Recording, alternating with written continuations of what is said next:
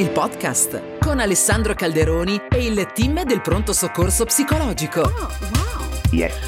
Buongiorno e benvenuti alla puntata di oggi del podcast di Relief, che è il primo pronto soccorso psicologico dedicato alle emergenze emotive e al benessere quotidiano che si trova a Milano in metropolitana, fermata Isola, via Volturno, così via tutto, tutto. La puntata di oggi è dedicata ai ricordi soprattutto quelli che fanno male. Oh, diciamo subito qualcosa di scomodo e di antipatico, che i ricordi non sono verità, sono contenuti della tua mente.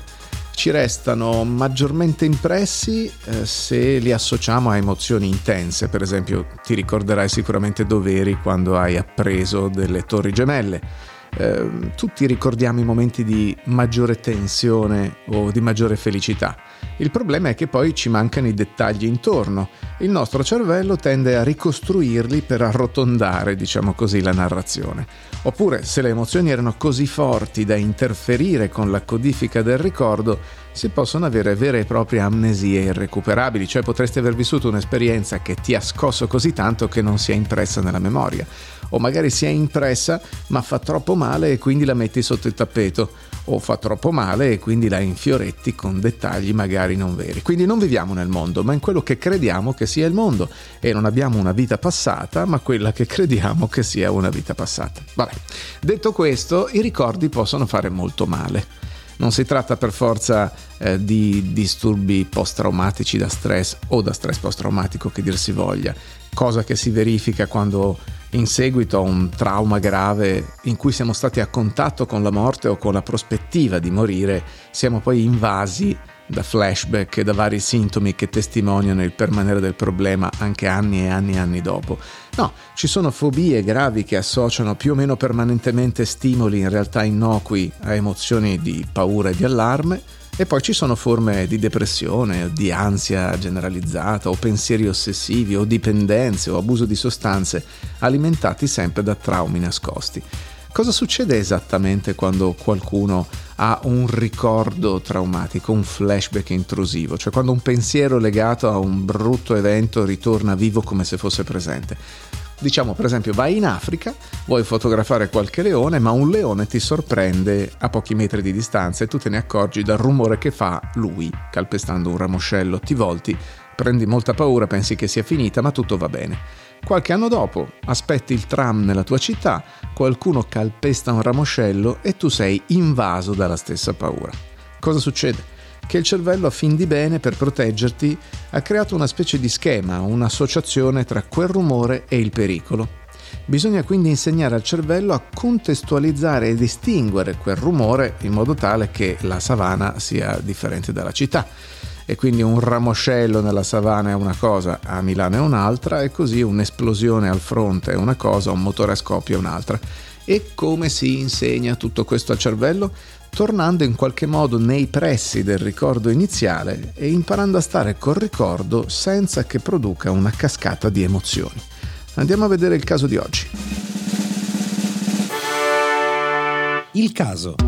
Siamo con Claudia Cortesano, una delle psicologhe di Relief. Ciao Claudia. Ciao Alessandro. Allora, di chi ci parli? Oggi vi parlo di una donna che si è recata presso Relief, il nostro pronto soccorso psicologico, una donna di 67 anni eh, che si è recata qui il mese scorso. Ok, e cosa, cosa aveva? Allora, lei portava um, essenzialmente una sintomatologia ansiosa con eh, attacchi di panico molto molto frequenti, lei diceva addirittura di averne uno eh, se non due al giorno da circa un anno, quindi una situazione molto molto fastidiosa. Una donna comunque tutto sommato con un buon funzionamento, se non fosse per questo abbastanza grave disturbo di, di attacchi di panico. È sicuramente spiacevole per lei. E sotto sotto?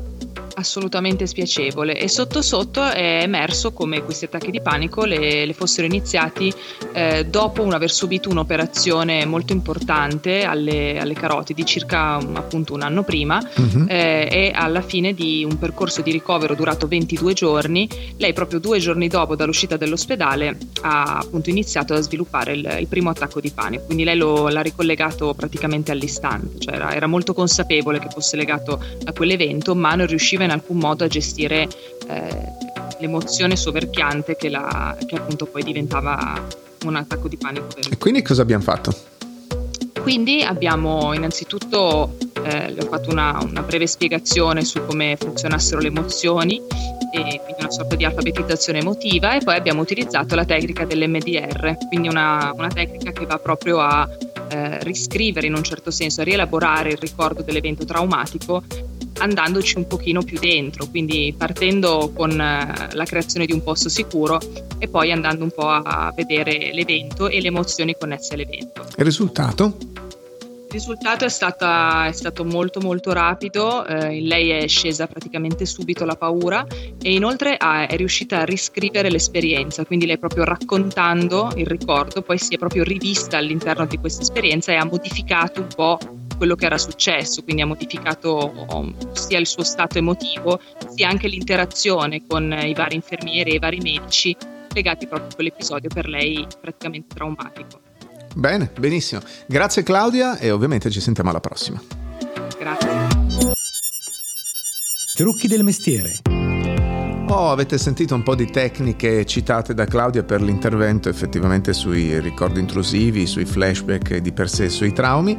Innanzitutto l'MDR che è un acronimo eh, che sta per eh, movimento degli occhi che ti serve per desensibilizzare e ristrutturare i ricordi, una delle tecniche più utilizzate in questo momento al mondo proprio eh, per i traumi, che normalmente viene somministrata eh, da un terapeuta per l'appunto a un paziente, ma in giro per il mondo ci sono anche in questo momento un sacco di protocolli e di utilità software per utilizzarlo su se stessi. Quindi se cercate online troverete che ci sono molti programmi di self-help, di autoaiuto, che utilizzano l'MDR anche attraverso eh, software. La tecnica di per sé è abbastanza semplice, cioè consiste eh, nel muovere gli occhi seguendo uno stimolo oppure nell'avere uno stimolo bilaterale sinistra-destra tattile, mentre ci si concentra sul ricordo iniziale lasciando libero il cervello di andare dove vuole a associare cose che stanno intorno all'emozione eh, che poi è la base del cluster mnestico. Questa frase era veramente devastante, ma vuol dire semplicemente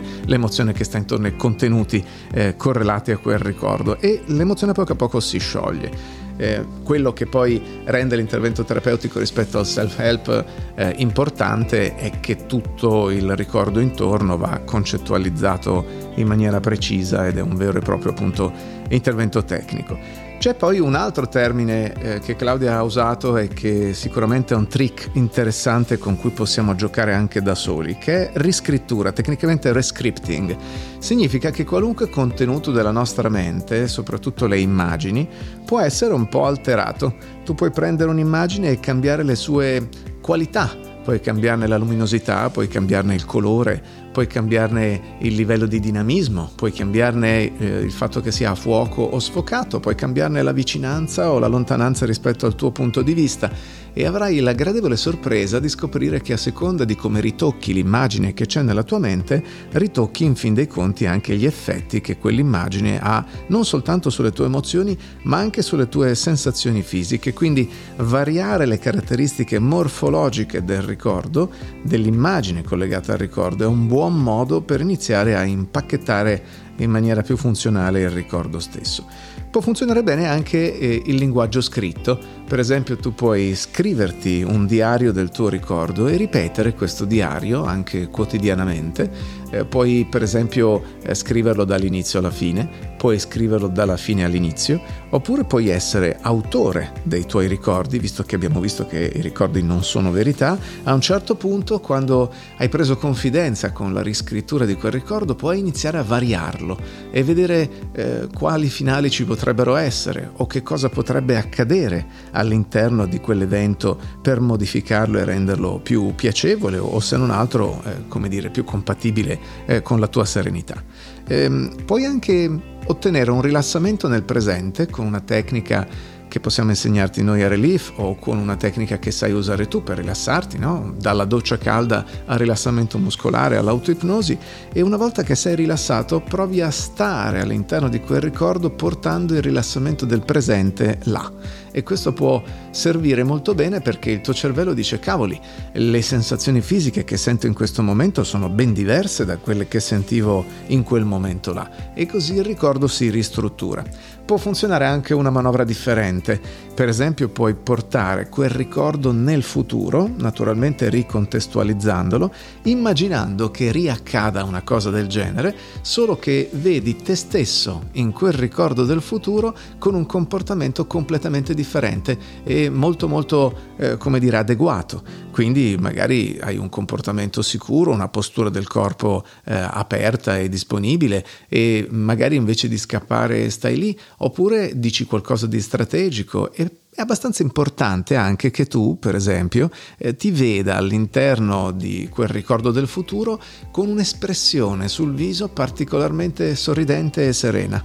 E ha un effetto micidiale sui tuoi neuroni a specchio e sul tuo cervello che inizia, bada bene qual è il trucco perché è micidiale sta cosa, eh? inizia il tuo cervello a formarsi un ricordo del futuro.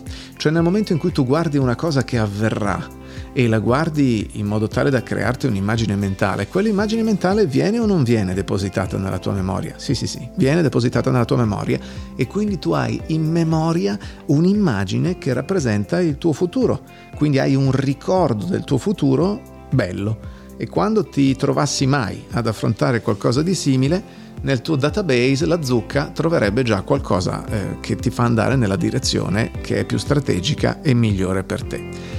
Un altro trucchettino è che potresti avere uno spazio mausoleo nella tua giornata, 5 minuti, 10 minuti, in cui tu ti riunisci tra te e te e eh, magari anche in una posizione specifica della casa, in maniera un po' luttuosa, ripensi a quel ricordo riconcentrandoti tantissimo, stesso orario, stessa postura del corpo e stessa zona della casa, in modo che diventi una specie di rituale che a poco a poco, come ogni formalità, perda un pochino di contatto con gli elementi più disturbanti.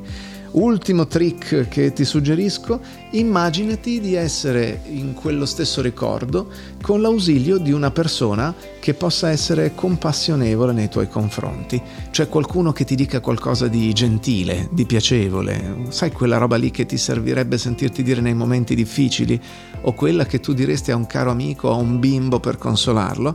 Ecco qui hai due livelli di intervento. Livello numero uno, immaginati una persona per te cara che entra in quella scena e sta lì con te e ti fa coraggio. Numero due, per utenti avanzati, immaginati di entrare tu di oggi dentro quella scena e di tenere te la mano oppure di essere vicino e fare coraggio a quel te stesso di quella volta. Poi fammi sapere se funziona e vedrai che è veramente interessante. La letteratura scientifica. Ci sono tantissimi paper che riguardano il mondo dei ricordi e dei traumi e ne abbiamo scelti alcuni, pensate soltanto degli ultimi due o tre anni, ma sono centinaia e centinaia ogni anno perché il tema è veramente interessante. Allora, Bridgeland nel 2021 ci dice che il tempo aiuta a guarire le ferite emotive associate ai ricordi negativi eh, tuttavia l'impatto emotivo dell'evento, come la frequenza di esperienze legate all'evento, eccetera, eccetera, si attenua di meno in un ritardo di due settimane eh, se eh, i partecipanti alla ricerca, quindi se le persone vengono avvertite del fatto che ci sarà eh, questo tipo di ricordo, cioè un messaggio di avvertimento guarda che potresti rivedere la scena di quel film, guarda che va in onda quel film che ti dà fastidio, stai attento che potresti incontrare quella persona, guarda che c'è un pericolo a non andare forte in moto. Tutte le raccomandazioni un po' da mamma di un tempo aumentano la permanenza dei ricordi negativi e quindi mamme avvisate, mezze salvate e anche un po' i figli. Bryant nel 2019 ci dice che pensare alle figure di attaccamento durante la riattivazione dei ricordi angoscianti può diminuire la natura angosciante dei successivi ricordi, quindi ti viene un ricordaccio, pensi a una persona cara, le volte dopo il ricordaccio viene di meno. Glachet nel 2021 dice, eh, facendo una ricerca eh, su pazienti malati di Alzheimer, eh, sostiene che i ricordi autobiografici vengono recuperati più velocemente grazie all'odore rispetto alla vista e alle parole. Senza scomodare Proust e la sua Madeleine, effettivamente, se andate a modificare la percezione olfattiva di un ricordo, associate nuovi profumi a un ricordo nel caso in cui in quel ricordo ci fosse un profumo dominante, beh, potete alterare il ricordo con maggiore facilità. Gramlich nel 2021 dice che i risultati delle sue ricerche suggeriscono che l'esposizione ai ricordi traumatici attiva l'eccitazione fisiologica misurabilissima, per esempio attraverso alcune variabili come la conduttanza cutanea, che è quella più sensibile. Insomma, con gli appositi strumenti, anche nel nostro pronto soccorso psicologico, puoi capire se sono ancora molto attivi i vecchi ricordi misurando la conduttanza della tua pelle e mano a mano che diminuisce vuol dire che tu ti stai rilassando e che il ricordo è meno influente. Hertz nel 2020 dice che i ricordi di eventi emotivi negativi persistono maggiormente nel tempo rispetto ai ricordi di informazioni neutre, cioè ci ricordiamo di più le sfighe rispetto ai momenti normali. Questa persistenza è attribuita a processi di codifica e di consolidamento potenziati, ma attenzione, la riattivazione delle informazioni codificate attraverso immagini intrusive può portare anche a un ridotto decadimento della memoria. Insomma, le immagini intrusive funzionano come un ripasso. Più le vedi, più le guardi, più ci ripensi, più ti arrivano e più ti mantengono il vecchio ricordo perché è come imparare a memoria una poesia o un brano musicale e ripeterlo per un po' di tempo.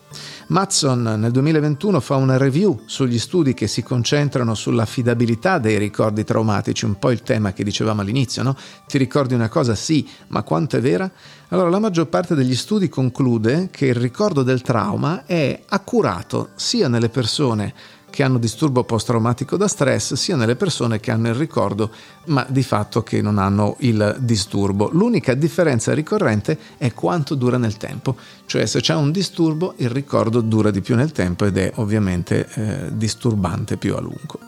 Mayer nel 2020 sostiene che in individui suscettibili i ricordi di esperienze eccessivamente stressanti possono dare origine anche a problemi di comportamento sociale. Cioè sostanzialmente questo si verifica anche quando i ricordi non sono facilmente recuperabili. Tu credi di non ricordarti una cosa, ma hai quel trauma lì, magari un po' impreciso, un po' a pezzettini, eh, magari perché è stato codificato, come dicevamo, con un'emozione troppo forte e questa roba però ti altera i comportamenti sociali. Eviti di fare una cosa, hai delle reazioni stranissime con altre persone e così via.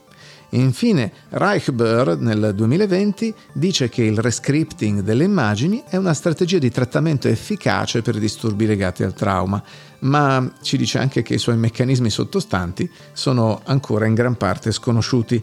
Però eh, quello che ci interessa sottolineare è che secondo lui e secondo le ultime ricerche non ci sono molte differenze di efficacia tra riscrivere un ricordo reimmaginandolo oppure riscrivere un ricordo riscrivendolo proprio con una tecnica di scrittura.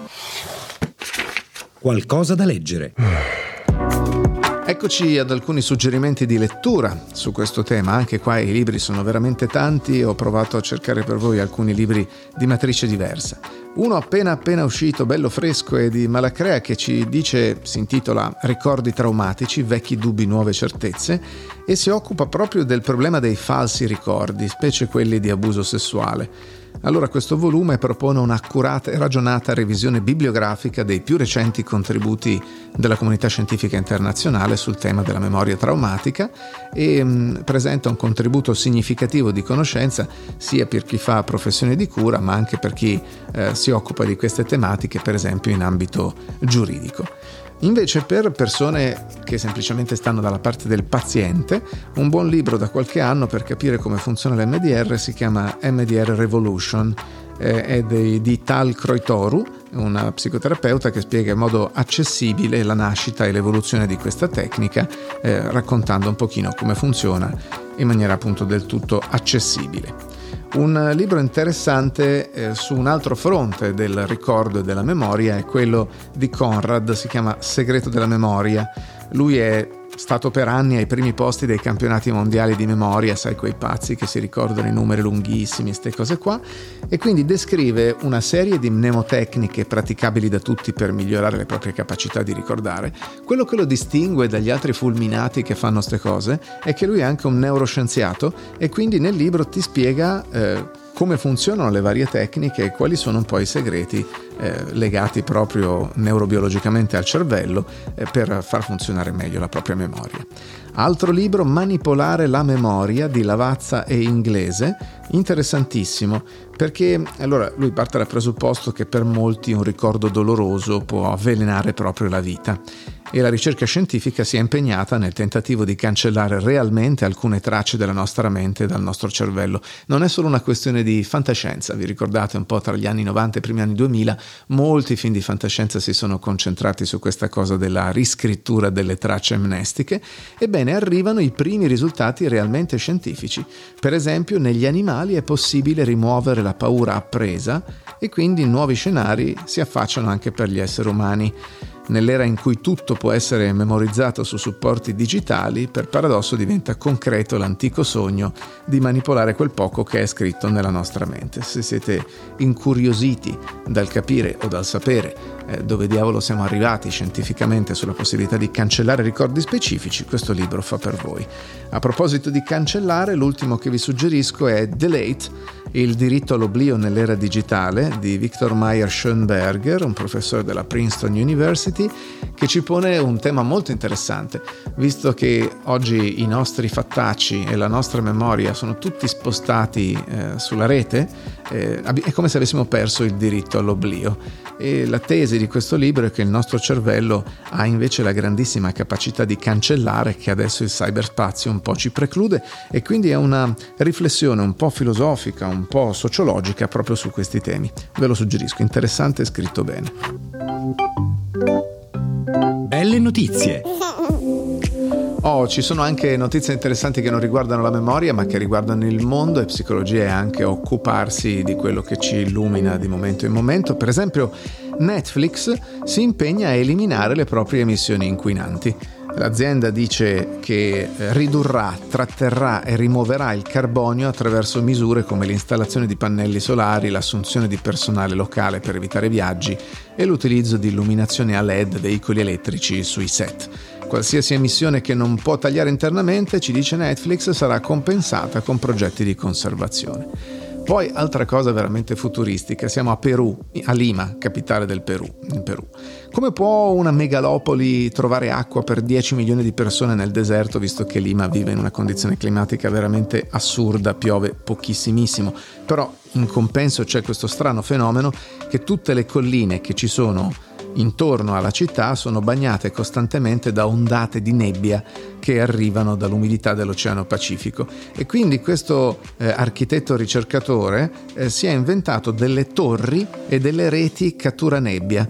In pratica ci sono queste cosette di alluminio avvolte da reti di rame ricoperte di plastica che potrebbero creare fino a 1000 litri di acqua al giorno, cioè 3 milioni e mezzo di litri all'anno, se ne vengono installate abbastanza. Per ora è un progetto funzionante, bisogna vedere poi se gli danno ovviamente i quattrini per farne abbastanza.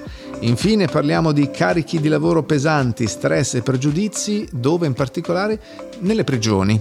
Allora una ricerca di Berkeley ci fa scoprire che eh, la relazione tra poliziotti eh, penitenziari, insomma i secondini e i detenuti, eh, peggiora che cosa? Il prosieguo della vita dei detenuti e così eh, ci sono dei progetti di eh, corso per l'aumento dell'empatia dei poliziotti l'effetto dei quali è che quando escono dal carcere i detenuti hanno il 13% di possibilità di delinquere in meno. Tutto molto interessante e piacevole. Non è che questi corsi di empatia possono essere trasferiti anche altrove? Vabbè. Era Relief, il podcast con Alessandro Calderoni e il team del pronto soccorso psicologico. Seguici su www.reliefitalia.it. Yeah.